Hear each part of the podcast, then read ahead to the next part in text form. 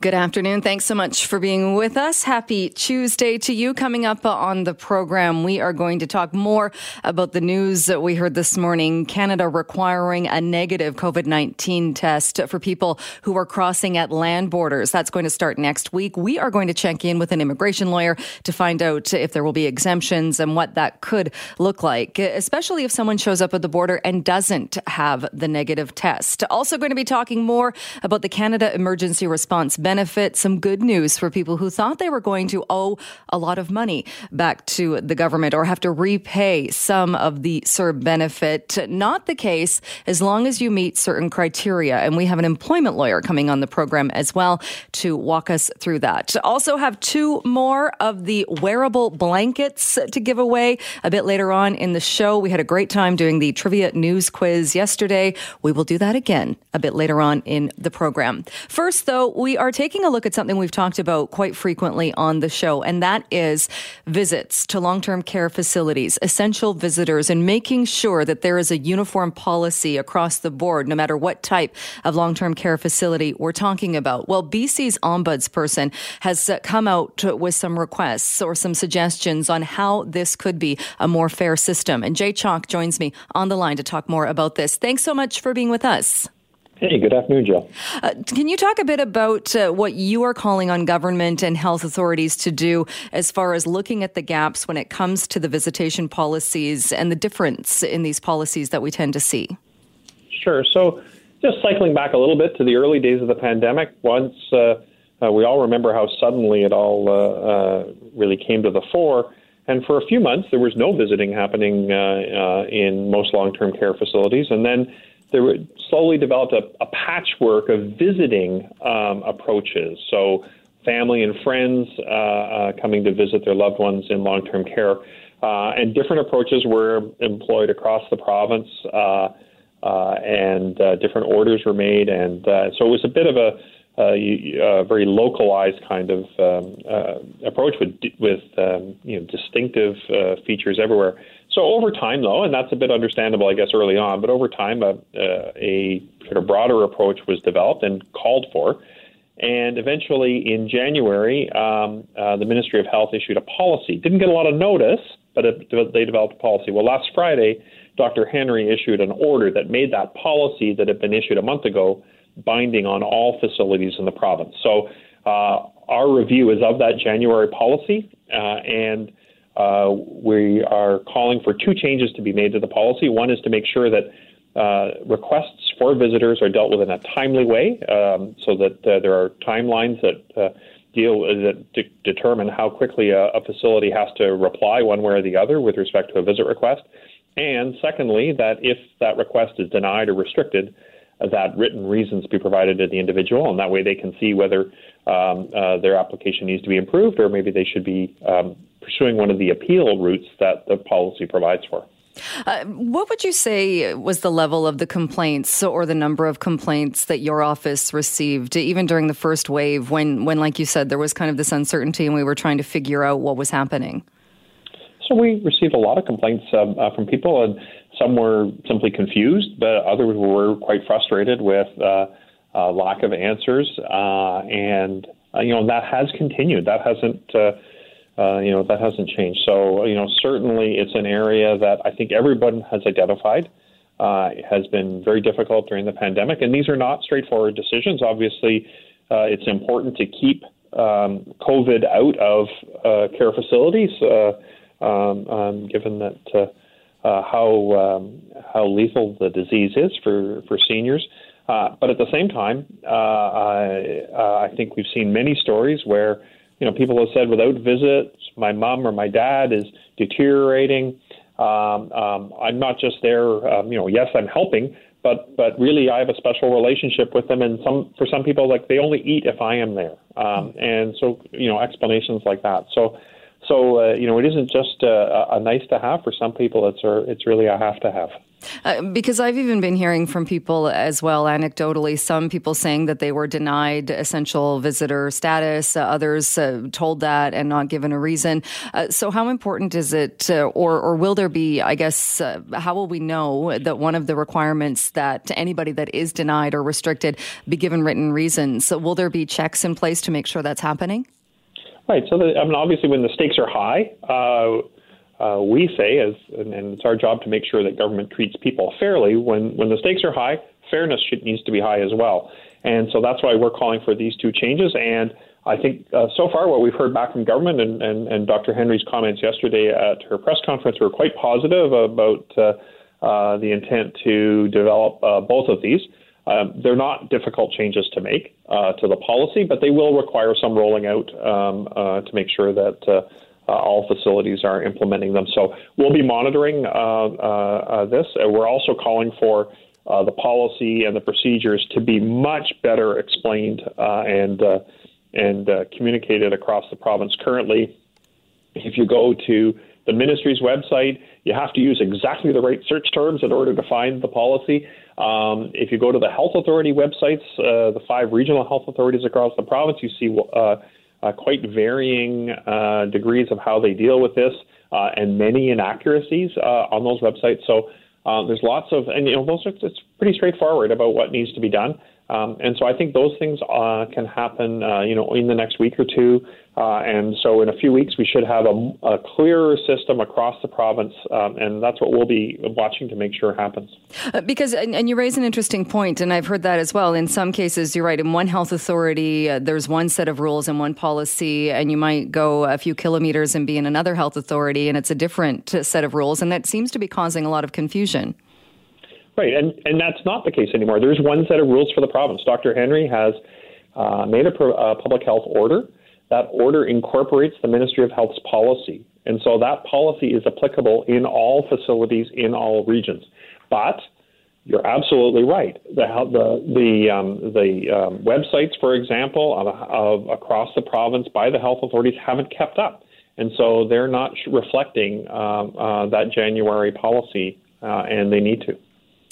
Well, uh, it's good to hear uh, that uh, things are being addressed and that this, this is uh, being looked at. And like you said, hopefully uh, in the near future, we'll have a bit more clarity uh, for people about this because I know it's been extremely difficult for so many. Jay Chalke, we'll leave it there for today. Thank you so much for your time.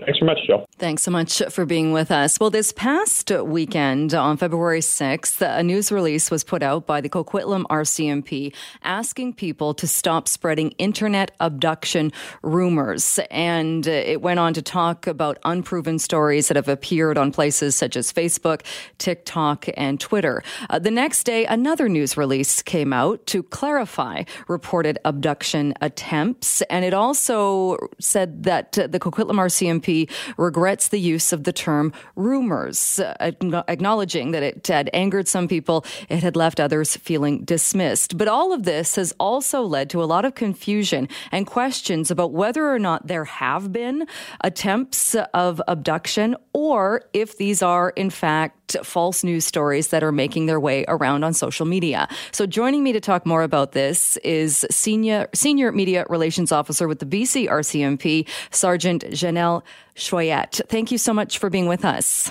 Good morning. Thank you so much for having me. It just seems like there's so many different things happening here. So can we start with with the fact that that all of this was circulating on different uh, social media platforms? Uh, there was the linking of, of two cases of, of, women who had been reported missing. Uh, there were reports of a white van being spotted numerous times, and rumors of other abduction attempts. So, what are we dealing with here?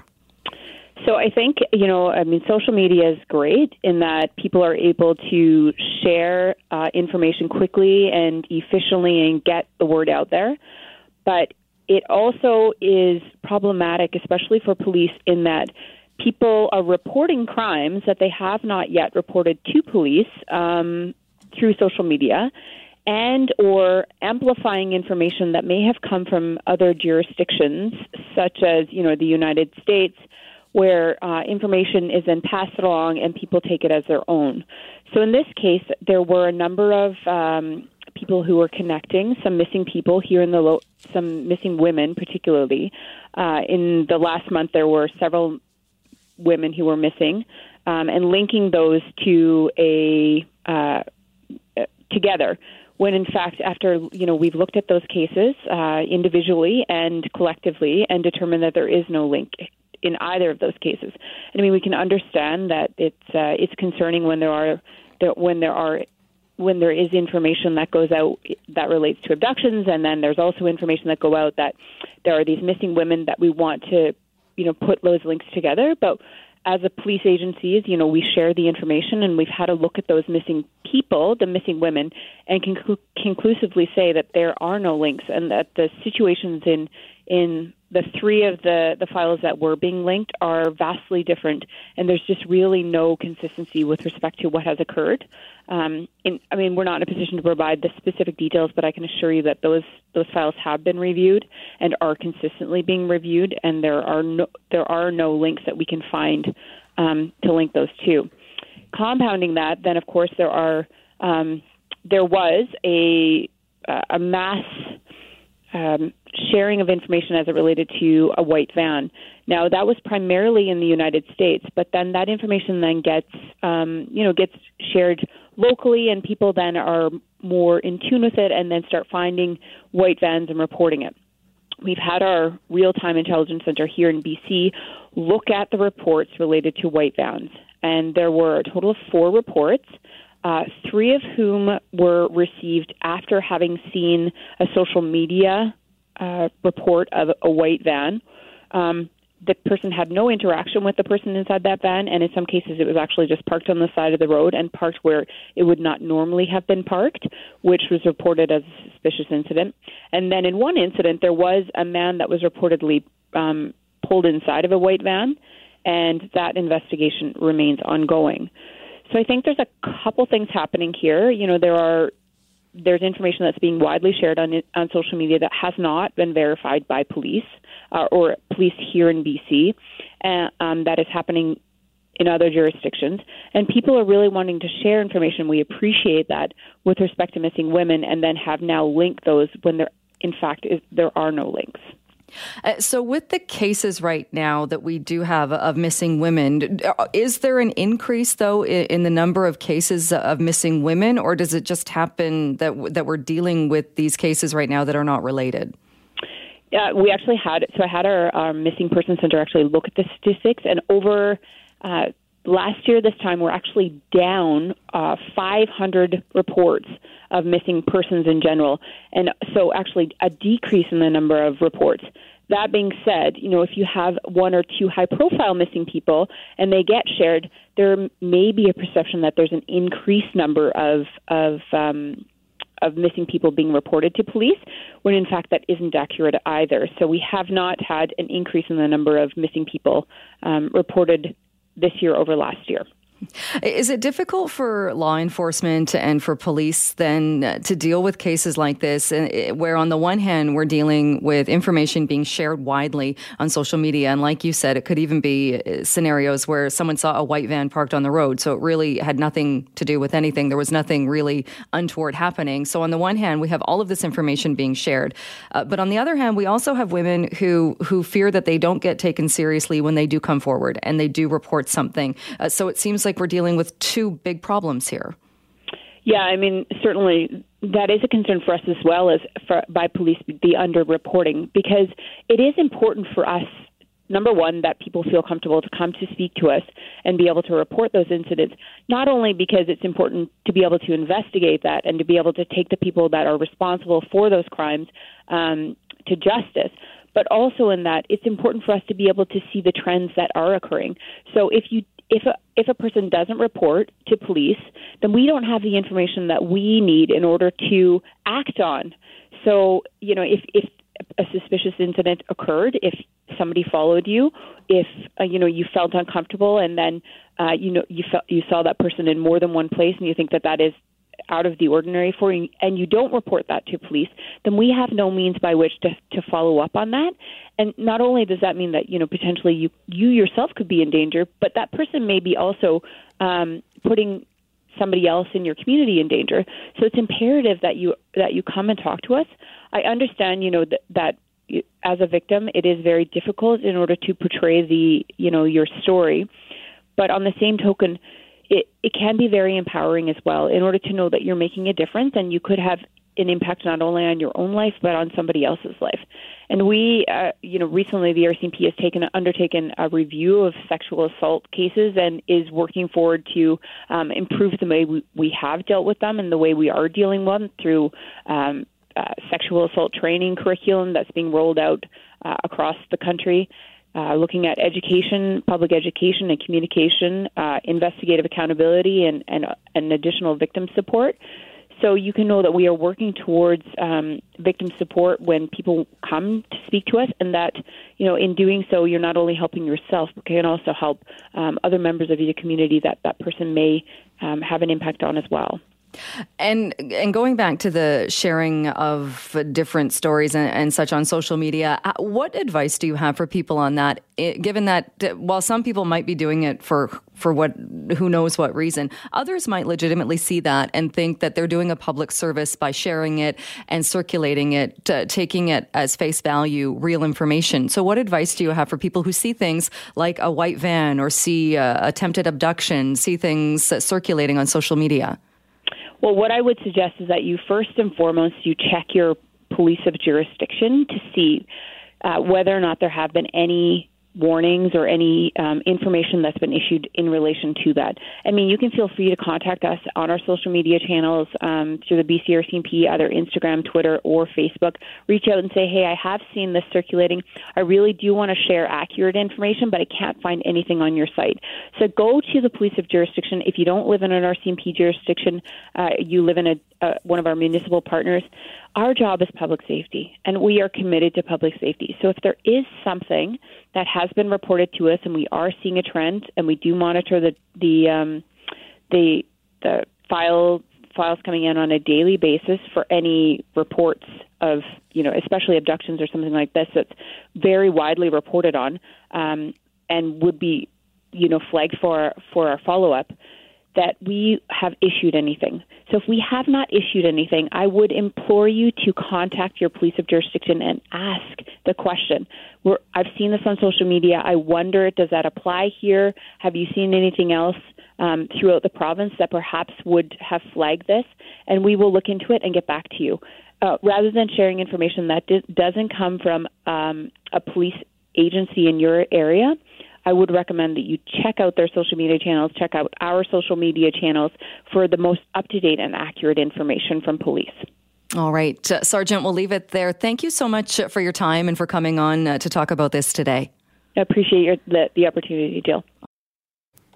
Well, we've been talking about the announcement earlier today new requirements at land borders for people coming into Canada. As of next Monday, Prime Minister Trudeau says people entering Canada by vehicle will have to show proof they've taken a negative COVID 19 test. When you return to Canada through a land border, you'll need to show a 72 hour PCR test just like for air travel. Trudeau says they can't actually refuse entry at a land border to anyone that wants to come home, but there are things they can do in the event someone doesn't have a test. In cases of no test to show, apply a stiff penalty, a fine. Trudeau says they can also demand a complete follow up to ensure that those without a test are being properly quarantined. Sandy Salerno, Global News. Let's bring in Len Saunders. He's an immigration lawyer based in Blaine, Washington. Thanks so much for being with us again. No problem. How are you, Jill? I'm very well. How about you? Not too bad. Uh, what are your thoughts about the uh, new rules that are coming into place at land crossings? Well, I think the prime minister was smart doing this because it was a huge loophole. Um, for the last week, I've been fielding calls from lots of Canadians who are in the U.S. who were concerned about flying into Canada and having to do the test. And if the test wasn't sufficient, they would possibly be put into these quarantines and hotels. And I told everyone who was calling me, there's no restrictions if you walk north. And I had a client who, or at least drive, I had a client who decided to uh, fly into Seattle from Utah yesterday, and she made her way from Seattle up to the border and just walked north. And you see that all day long at Peace Arch. So I think it's smart making it consistent whether you're flying or driving, so there's a consistent application of this new law. Uh, what about the issue of essential workers that do cross the border and have been crossing the border throughout the pandemic and even during the border closure? Well, when I first heard the prime minister's comments, that was my first concern. Like, what about the truckers? What about the essential workers going back and forth? You can't, you know, have those people do these 72 hour tests if they're going back and forth almost every single day. So I think they're smart by having an exemption for the essential workers, in my mind. And uh, have you heard? We, we, checked in with the BC Trucking uh, Association. They didn't seem too uh, concerned about this, saying that yes, they thought that there would for sure be an exemption. But did you get any impression? Uh, is it still? Is it that you show up at the border and say, "Oh, well, I mean, if you're a trucker, obviously it's pretty obvious." But uh, I have a good friend who lives in Bellingham. She works in Vancouver. Uh, she doesn't come. She doesn't cross the border every day, but she was concerned, saying, "Oh, well, is it going to be enough then to just tell the border guard I'm going to work in Vancouver? I'm an essential worker." No, absolutely not. So, what's been happening since the pandemic started was more individuals who are crossing back and forth on a daily or weekly basis are being told by the Canadian officers, you need proof. So, they're asking for letters from employers or other sort of proof that they are truly essential workers. So, they're not taking people's words for it. They want physical proof. That that's why they're crossing back and forth is for essential purposes. Uh, got an email from a listener when we were starting to talk about this today, and he brought up uh, an issue that you and I have talked about many times in the past, saying uh, that there's literally a campground. Uh, he lives uh, on Zero Avenue uh, between the Peace Arch border and the truck border, says there's a campground there. he sees hundreds of people meeting every day, Canadians meeting with Americans. They meet throughout the day and then go about their daily lives. They're not required to have tests or do anything, and they've come into contact with people. what do you think about that scenario? scenario that's continuing? Well, I'm there every day. Right, that's my part-time office for Canadians who can't come into the U.S. I meet them there. So, you know, I'm violating that law if they try to enforce Canadians not coming into the Peace Arch Park. There's hundreds, if not thousands, of people on weekends that cross back and forth. That's a little different because technically those Canadians are not entering the U.S. because they're entering the park. But it seems like the Canadian government is slowly tightening this noose on cross border travel with COVID tests, with stopping the flights to Mexico and and uh, the Caribbean. So I wouldn't doubt if you see the Canadian government trying to put up fences along Zero Avenue. And the other thing is, there's this huge exemption for Canadians flying into the U.S. So, at what point is the Canadian government going to be even handed in trying to stop anybody going back and forth, regardless of the reason, unless it's essential work. So I wouldn't doubt if you see more enforcement uh, from the Canadian government going forward. So, would that be, say, in a scenario where even though uh, the major carriers have stopped a lot of the sun destination flights, if somebody, say, from Canada flew to Hawaii or flew to Florida, uh, they would then be, once it's put in place, they would be subject to the testing to come back in and the quarantining rules. Uh, but do you think they could go even farther than that? Well, I wouldn't doubt if you see those U.S. flights canceled. As of right now, any Canadian can hop on a flight at the four major airports in Canada and fly to the U.S. You can't drive, right? The Americans won't allow you in. But, you know, I've said it's like having your front door locked and the back door wide open. Anybody can fly into the U.S. At some point, the Canadian government, if they're very serious on, um, you know, controlling this cross border movement of people, they've got to shut that down. You know, many of my clients, almost on a daily basis, fly from Canada to the U.S. to see their spouses. It's happening. The Canadian government, I'm surprised, hasn't shut it down. Maybe they're going to, maybe not. But it seems like every step they're taking is making the border harder to cross over, and they're requiring all of this quarantine.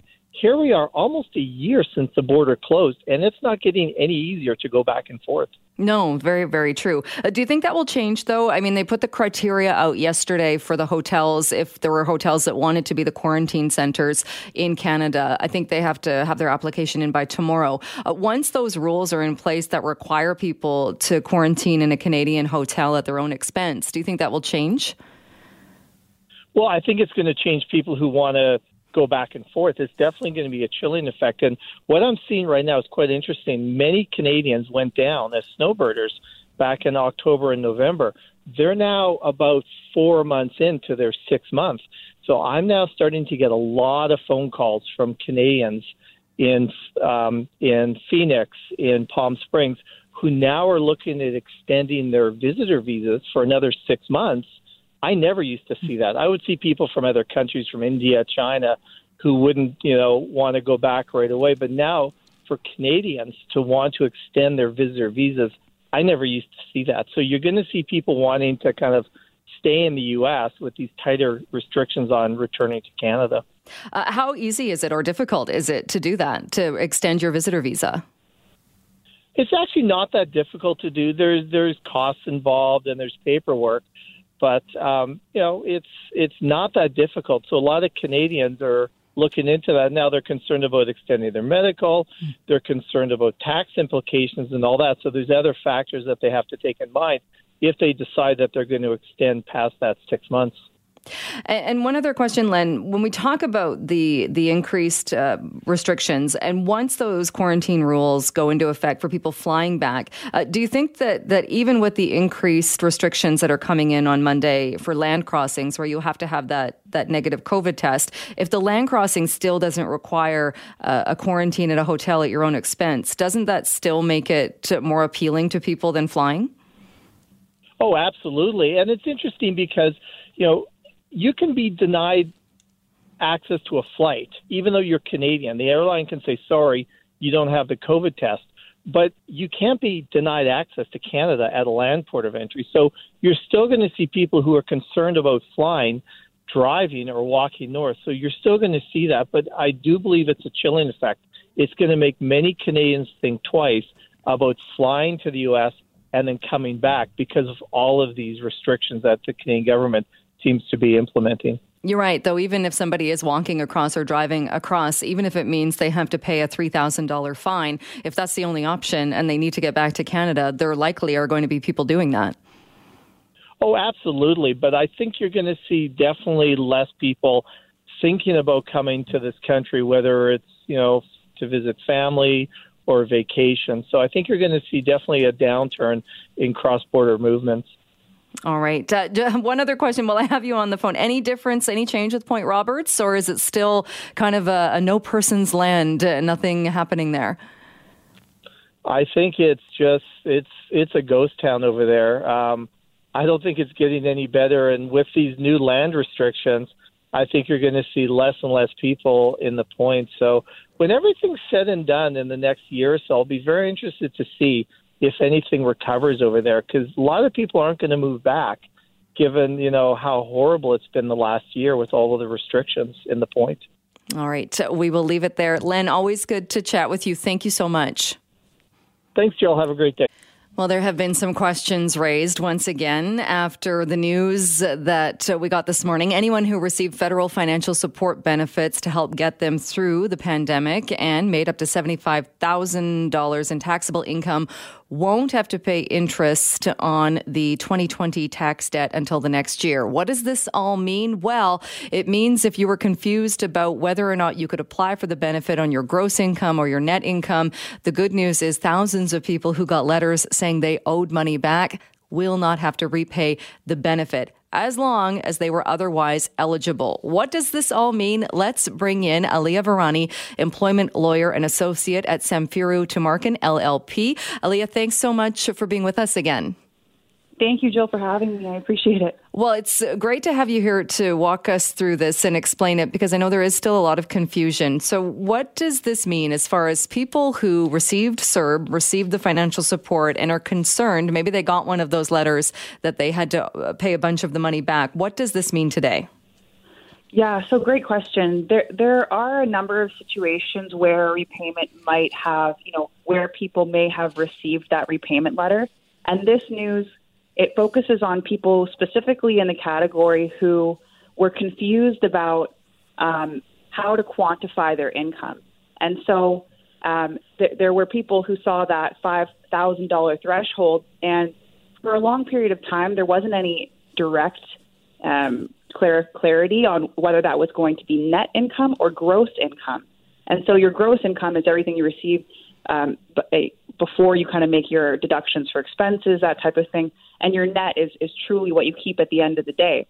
And so for people who, who may have used their gross income number uh, as, as proof or, or evidence that they were eligible for CERB, um, and then mistakenly, you know, they received it, and then later, you know, we found out that it was supposed to be based on a determination of net income. Those are the type of people that are going to benefit from this announcement right now. And so, for the people then, and the thousands of people who got the letters saying, "Hey, you uh, didn't, you did this wrong. You owe money." What should they do? Yeah. So, um, well, there, it, the deadline I think for some of this, the the first things that you could have done is, has unfortunately passed, but but the recommendation from the government was to, you know, repay those amounts before December 2020, um, so you wouldn't be in a situation where you have that benefit counted as your as your taxable income, and then you have to wait until you get your tax return back to, you know, get your any overpaid tax back. But but for anybody else who I think is confused, where there is evidence that the government did make a mistake because of how quickly this benefit was rolled out, there's there's a good indication now that they're going to be more forgiving about the repayment obligations or more understanding because uh, because they recognize that it, it may have been unfair or confusing for a lot of people. I got an email from somebody uh, who knew we were going to be talking about this, uh, saying that he asked about this last year on whether or not it was gross income or net income. Uh, the answer he received at the time was that it was gross income, uh, saying though he already refined his taxes to reduce expenses to bring the net income above 5000 now we owe for the refund given. Does that make sense? Yeah i, I think i think that it does. And, and i think that what that shows is, is the reports that we receive from from lots of people and uh, that that they were doing their best to try to meet those eligibility requirements and do all of you know the due diligence that they thought they needed to do. I know people. I read reports of people speaking to accountants of accountants and um, recipients of the benefit speaking to CRA agents themselves and then receiving conflicting information about it being based on gross income. And um, and so it completely makes sense that uh, you know people who tried their best to meet those requirements still were confused when they found those those letters being um, given to them that they uh, that they improperly improperly kind of uh, found themselves eligible when they weren't because you know it sounds like this gentleman they, they did everything really they could to make sure that they had uh, uh uh, found the right um, determination of their eligibility requirement. And it's true that this information, I think, was conflicted. Um, there are uh, even reports of people reaching out to their MPs where um, I think that uh, they were told fr- from them directly that it was based on gross income or, or an incorrect quantification of their income. Uh, do you get the sense this is uh, having an effect? Is it mainly on people who are self employed that found themselves in these scenarios? Yes, I think that that's exactly the type of situation where this would come up more often, um, uh, particularly because they may be doing their um, income reporting or assessment themselves. And so uh, th- there could be confusion about how to do that, or, um, you know, maybe there's a bad year that's not tr- traditional for other years, and so they, uh, they don't know how that's going to be considered. So those types of things would come up most often with people who are self employed. And I think it's about uh, one in five people from you know I think Statistics Canada says that those would be the that's the kind of the proportion who received CERB. And what does this mean, or, or, do we know at this point then, even if you weren't in this scenario in the group that got the letters, I think they were calling them the educational letters that they may need to repay funds, but if you were a recipient of CERB, uh, how does it impact as far as you filing your taxes and then claiming income when it comes time to do so? Great question. So that's kind of what I was referring to earlier. And just to kind of break that down, um, you know, if you had received CERB, then you would report that as taxable income. And if you repaid it before the year end of December 2020, then it wouldn't be it wouldn't quant- be quantified as part of your taxable income for the year. Um, but if you did not, then what you're going to have to do is, um, you know, you you pay whatever tax is owing for that total year, and then later, um, when that's reconciled, whether that's taxable or not, then you get uh, on your tax return, and you know after uh, 2021 spring, any reconciliation of what actually was your earned income or not. So so for people who um, you know for people who had to repay or not repay for the period of time that that's sorted out, uh, they're going to have to pay tax as if you know if they received it. um, and then wait essentially until until they get their tax return for that to be sorted out. And I think we also have some information that we can expect delays with the tax return. So what that means is just a little bit more waiting for everybody uh, until these until these kinks I think are sorted out by everybody everybody else. All right. Uh, still some welcome relief, I think, for people who were unsure what was going to be happening or if they owed uh, thousands of dollars uh, back to the government. Uh, Aaliyah, thanks so much for joining us. Always great to have you uh, come on and explain these things. Oh, no, thank you for having me. I appreciate it.